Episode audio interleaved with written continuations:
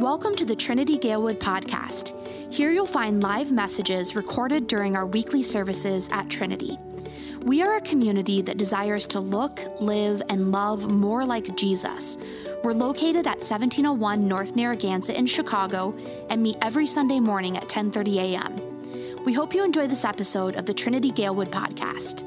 Join me in prayer, would you? Father God, um, give us joy in thinking about your word this morning. May it uh, enrich our minds and embolden our faith. Give us your Holy Spirit that, um, that we may hear what you want to say to us today. Amen. Well, most of you have already picked up on the fact that, uh, that we're in a, a series on the book of Job. Pastor Dave started it last week. And what is it, Pastor Dave? Is it four weeks? Six. Six weeks. All right. Um, the book of Job is not an easy book. I don't know how many of you have ever read the book of Job, but you can pretty much um, get most of the whole thing by reading the first two chapters and the end of the last chapter most everything that everybody knows about the story of Job is just in, in those two and a half chapters. In the middle, the, the 30 or 40 chapters in the middle are very philosophical, very Hebrew. Um, they're written in a style of, of the literature, the wisdom literature of uh, about two, three, 4,000 BC. Um, and they're pretty challenging. We're gonna, we're gonna look at some ideas from that center section today. In chapter two, we're introduced to, uh, to three friends of Job. Um, uh, like this When Job's three friends, Eliphaz the Temanite, Bildad the Shuhite, and Zophar the Naamathite, heard about all the troubles, by the way, Nobody has any idea what a Temanite, a Shuhite, or a Naamathite are. Um, the, the book of Job is, the, is believed to be the oldest book in the Bible, and it's set in a culture that is totally gone. So nobody knows where these guys are from. But in the, to the people of that time, they knew what town or what area or what kingdom or whatever they came from. Okay. When they heard about all the troubles that had come upon him, they set out from their homes and met together by agreement uh, to, um, to go and sympathize with him and comfort him. When they saw him from a distance, they could hardly recognize him. They began to weep aloud and they tore their robes and sprinkled dust on their heads. And then that whole middle portion of Job is this dialogue back and forth. One of these guys, you know, Eliphaz or Zophar, will do two chapters on his thoughts on what's happening to Job, and then Job will come back with a chapter or two uh, of his response to that, and then one of the other guys will speak, and it goes that way almost to the end until finally God speaks. And then in the last half chapter, more or less, the whole thing, um, the whole thing wraps up. If you have never read Job, it would be a good idea for you, just for this series, to read the first two chapters and the last chapter this coming week, just so you have kind of the big picture of what's happening if you, if you don't know. So I was talking to a friend of mine on the phone a week or two ago. Um, let's call him Chuck, since that's his name. and he asked, How was your Easter? And I said, It was great. Our kids were there and our grandkids were there, and we had this great dinner. It was a wonderful, really wonderful time. And I said, How was yours? Your family's in, in California, right? And he said, I haven't spoken to my parents in years. They kind of did a number on me when I was growing up, and you know, we just don't talk. I assume they're still alive. Somebody would call me if they died, right? Do you have any siblings? I asked him. He said, Yeah, I have a sister. She's out in California too. I contacted her a few years back and said, Hey, wouldn't it be nice if we just spoke on the phone once a month or so? And he said, About a year later, she wrote back to him. I just really felt bad for him, felt a little guilty that my Easter was so good. And he must have been all by himself on Easter. He's a, he's a single guy. One of the reasons why Job, the book of Job, has endured is because everybody has pain. There is no escaping from trouble and hard times and grief if you're a human being.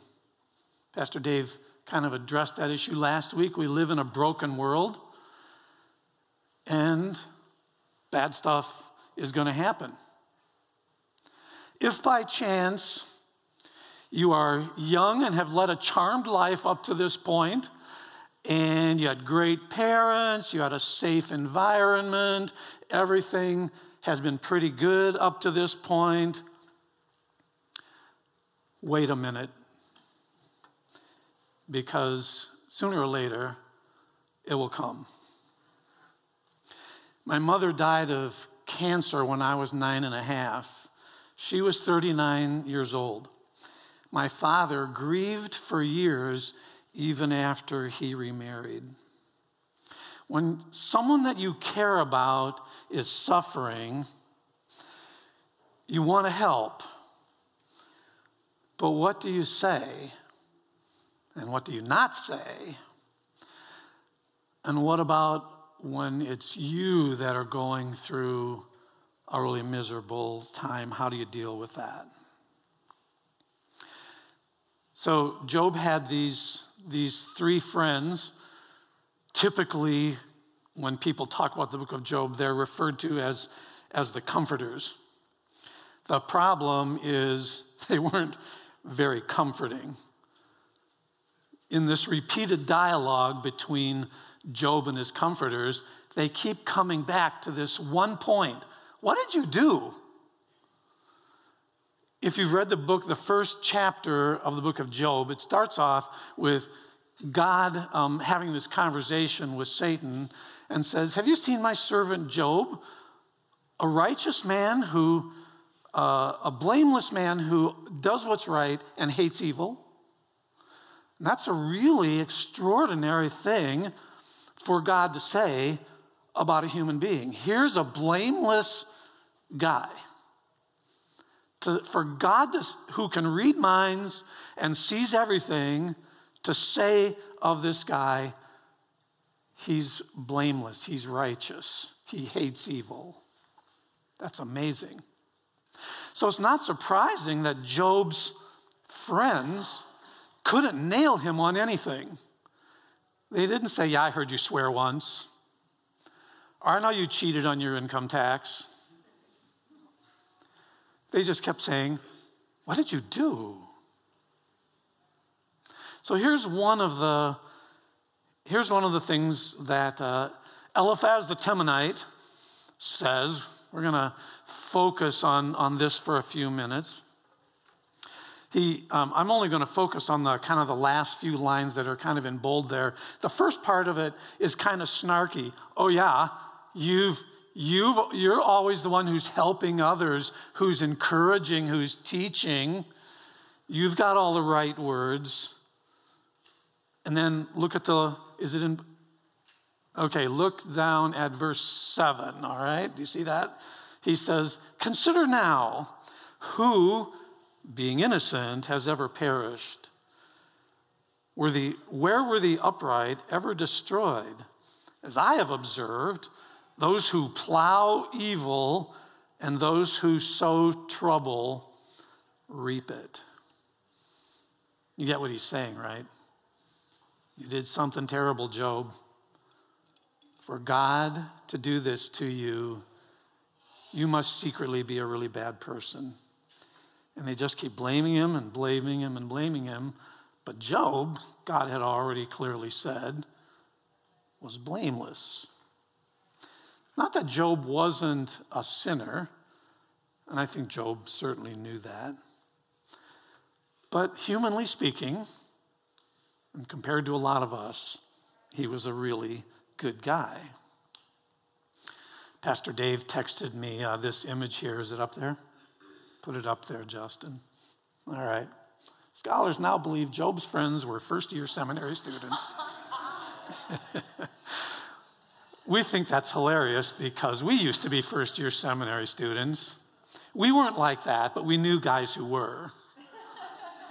but I don't want to be too hard on first year seminary students or our pre sem guys who are present here this morning because I think all of us go through faith stages when it comes to how we deal with trouble in our lives or especially trouble in someone else's lives. And the, the stages are something like this Number one, I have no clue what to say to someone who's in a bad time.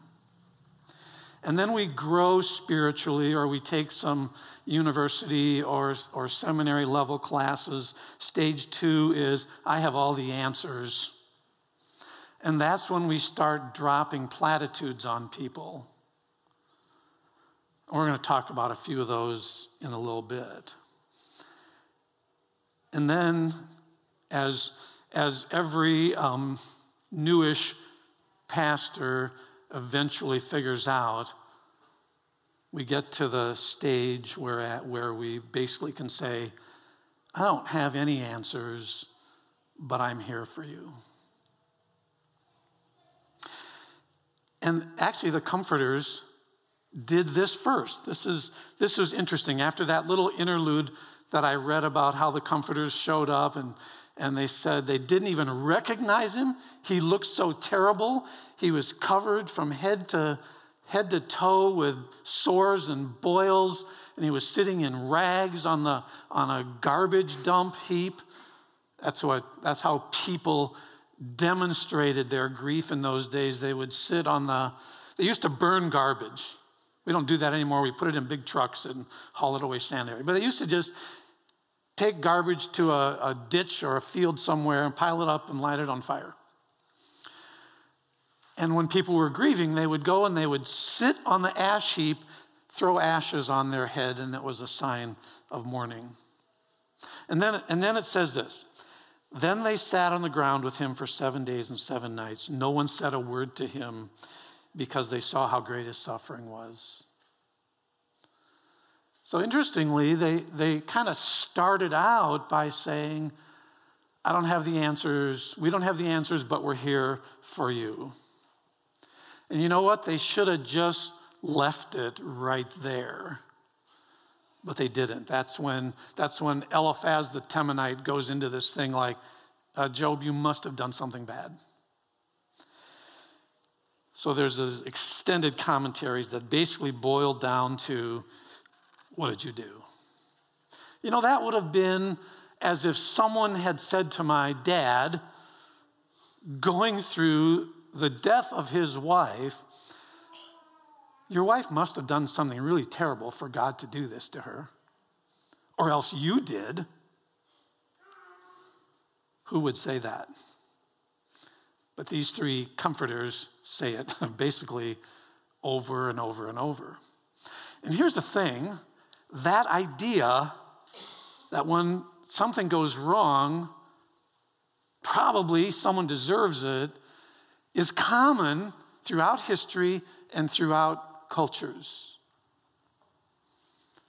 I've heard people in a hospital bed just having gotten the diagnosis of cancer say to me, Pastor, what did I do? Or why is God punishing me? Or sometimes they know God is punishing me for doing da da da da da, stuff like that. Jesus experienced that too. He was with his disciples going in, in Jerusalem, they were going up to the temple. Every undeveloped society, even today, is full of beggars and blind people and stuff like that. If you go to India or some parts of Africa, you'll find these people sitting by the road with a bowl or a cup. And they hung around by the temple. They guilted people a lot as they were going to worship. And here was this man who the Gospel of John says was born blind. And his disciples say to Jesus, Rabbi, who sinned? this guy or his parents so that he was born blind. And Jesus kind of said, You don't get it at all, do you? This has nothing to do with him or his parents, but with a plan that God had. Still, people do say, well, what, Why is this happening to me? What did I do to deserve this? And of course, sometimes the things that happen to us are because we deserve it. I don't know if you can see this scratch on my head right here somewhere. Okay, I was up at our place in Wisconsin for a couple days doing some yard work. We have this kind of high deck with a low beam. Actually, the beam is right about here. I was wearing a baseball cap so I wouldn't get too sunburned. Walked right into the beam. Three times. yeah, you would think, wouldn't you? But I was wearing this baseball cap, and what I finally concluded is that a baseball cap with a brim is not good for your peripheral vision. Honestly, I just didn't see it coming. Now, I could have said, God, why are you doing this to me? But really, God had nothing to do with that, other than that maybe He was giving me a sermon illustration. That was me. I walked into the beam. And if someone smokes for 40 years and then they get lung cancer, they can't say, God, why is this happening to me? Or if you have a boatload to drink and then you get in a car, you can't blame God for an accident or for something bad that happens to you. But what about the people who don't smoke and get lung cancer? And surely the other victims of a drunk driver are not responsible, not guilty for what happens to them. If we look closely at what people are going through, if we look at what happened to Job, much of the time it's not about deserving. It's not about God playing this tit for tat game. You did this, now I'm going to do that to you. And so the comforters were not at all comforting. I want to give you a little, little aside here because this isn't really the main point of this, but here's some things to not say when you're dealing with someone in trouble, especially someone who's grieving. So don't say, I know how you feel. No, you don't. Because everybody feels things differently. And even if you've gone through the same kind of thing that they're going through, you don't really know how they feel. Don't say, well, he's in a better place. I don't know how many of you seen, have seen the television commercial that's been on television. I, I laugh out loud every time I see it. The little kid says, Mom, I miss grandma. And, and mom says, I know, honey, but she's in a better place. And have you seen this? No? she, she says, I know, honey, but but grandma's in a better place. And then they, they switch to grandma in a bumper car, grandpa in a, grandma in a hair salon, grandma dancing, and it's an ad for Friendship Village in Schaumburg, a retirement place. what exactly do people mean when they say, mm, he's in a better place?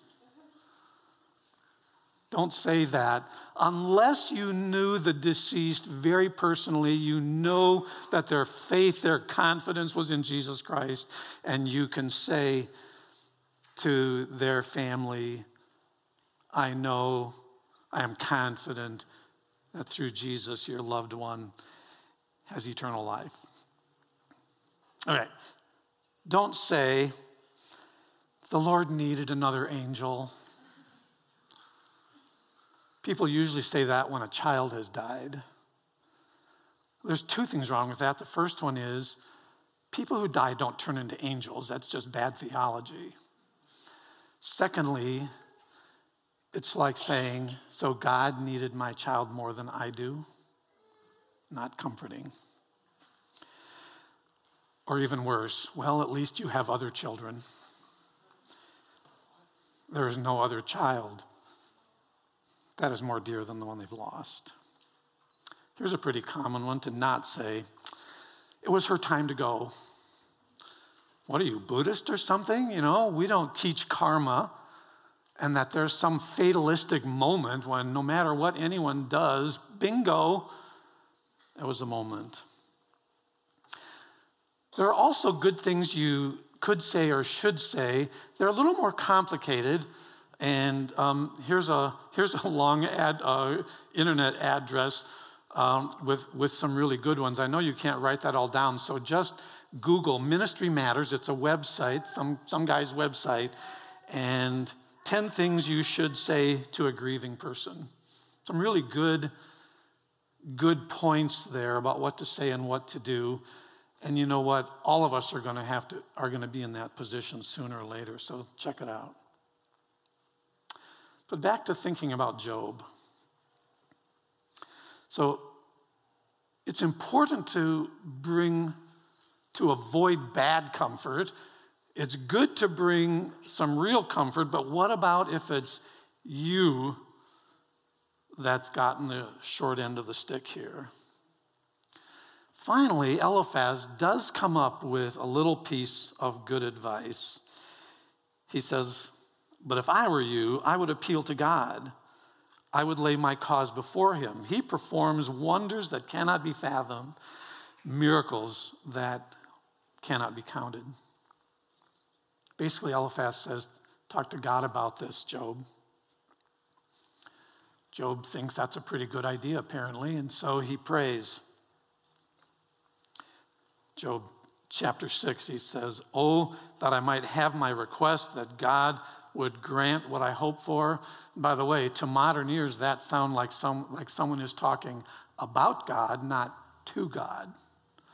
But in ancient times, when you came before a ruler or a king, you didn't address them in the first person. You didn't say, Hey, king, here's what I want. You would speak in the third person. You would say, May the king grant my request. So this is Job praying.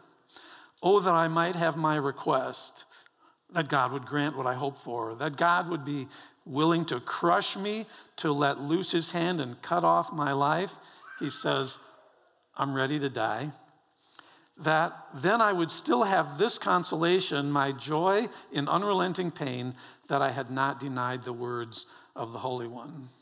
In a way, it's saying, I wish God would take me before I do something that I would rather not do, before I say something that I could regret. So, you guys all pray, right? Almost every American, even though America is becoming less and less religious, almost every American in surveys say that they pray. We especially pray when things are going badly for us, don't we? When things are going good, it's easy to kind of ignore God, forget about Him. When things are not going so good, then all of a sudden, there's God.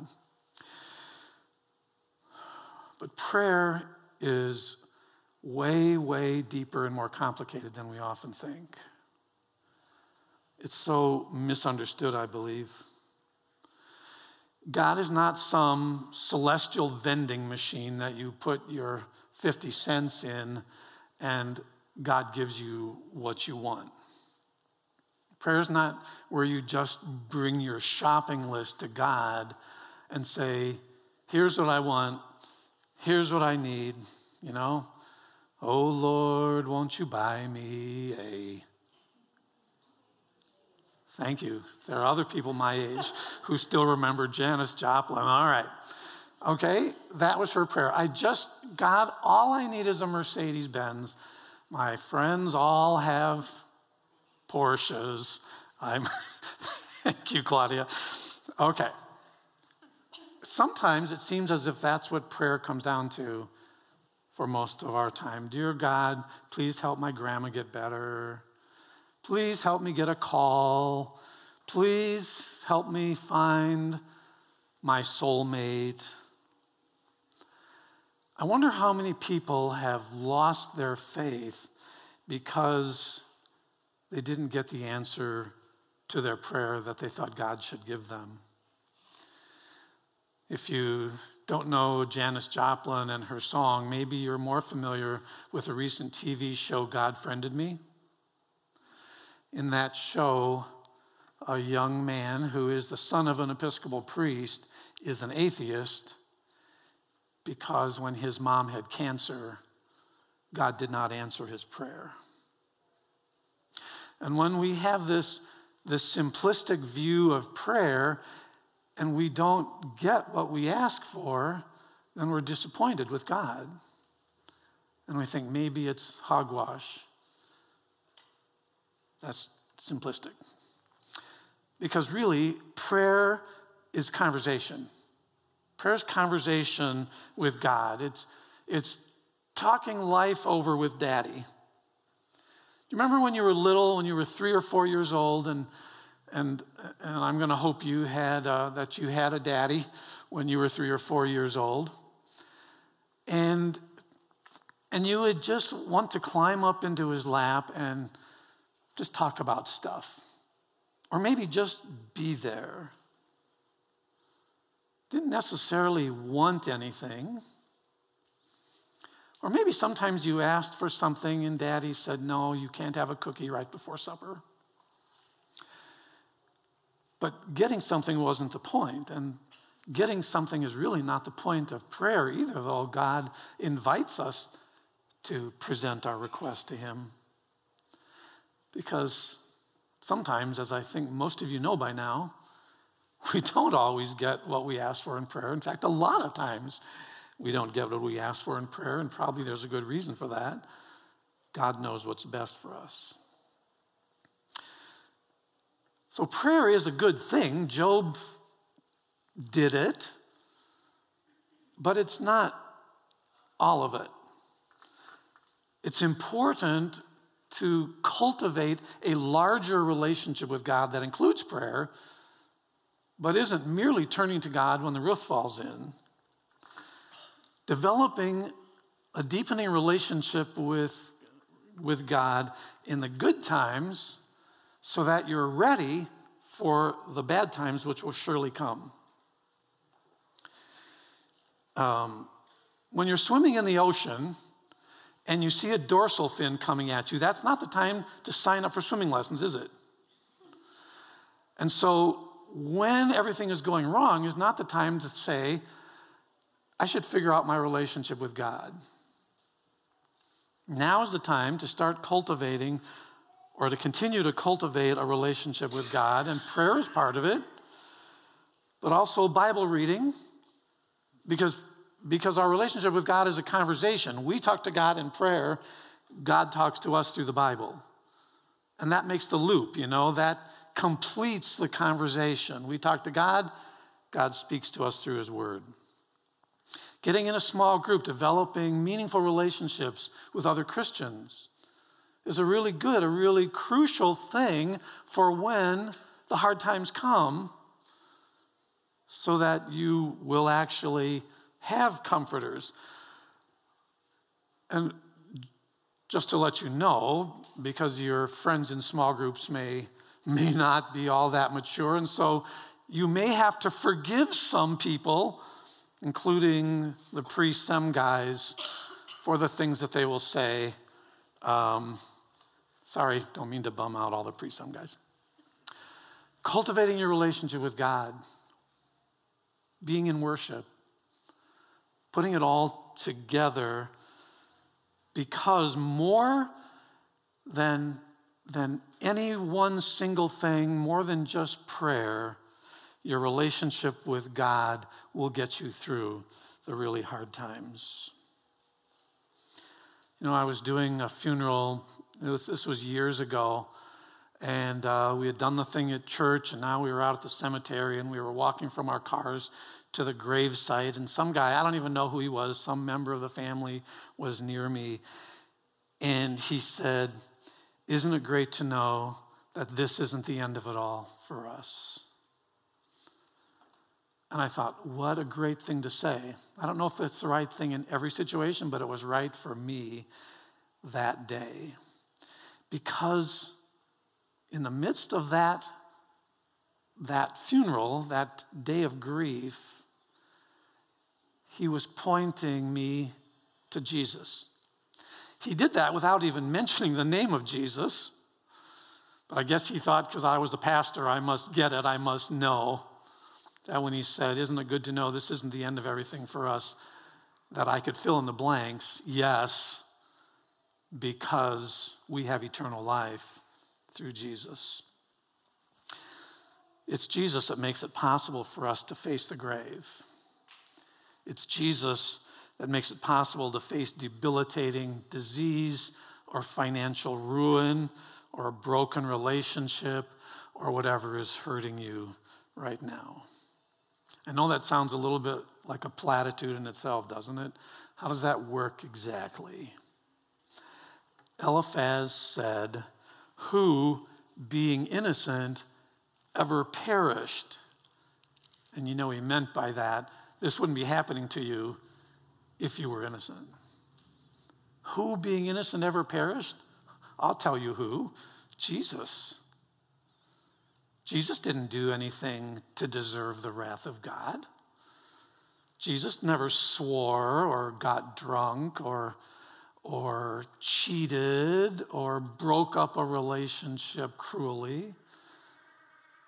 And yet, this innocent one took the full weight of God's judgment because he took God's judgment that we, in fact, did deserve so that we wouldn't have to, so that God would not have to deal with us based on what we deserve. Because of Jesus, we are not getting what we deserve, the hell that we deserve. Instead, God deals with us according to his mercy and forgiveness. Because of Jesus, we can be confident that God is there with us, that what you're going through is not blind chance or meaningless suffering. You know, the secular materialist can only say of life, life sucks and then you die. Job said, I know that my Redeemer lives and that in the end he will stand upon this earth, and in my flesh I will see him. And that enabled Job also to go on and say, Though he slay me, yet I will praise him.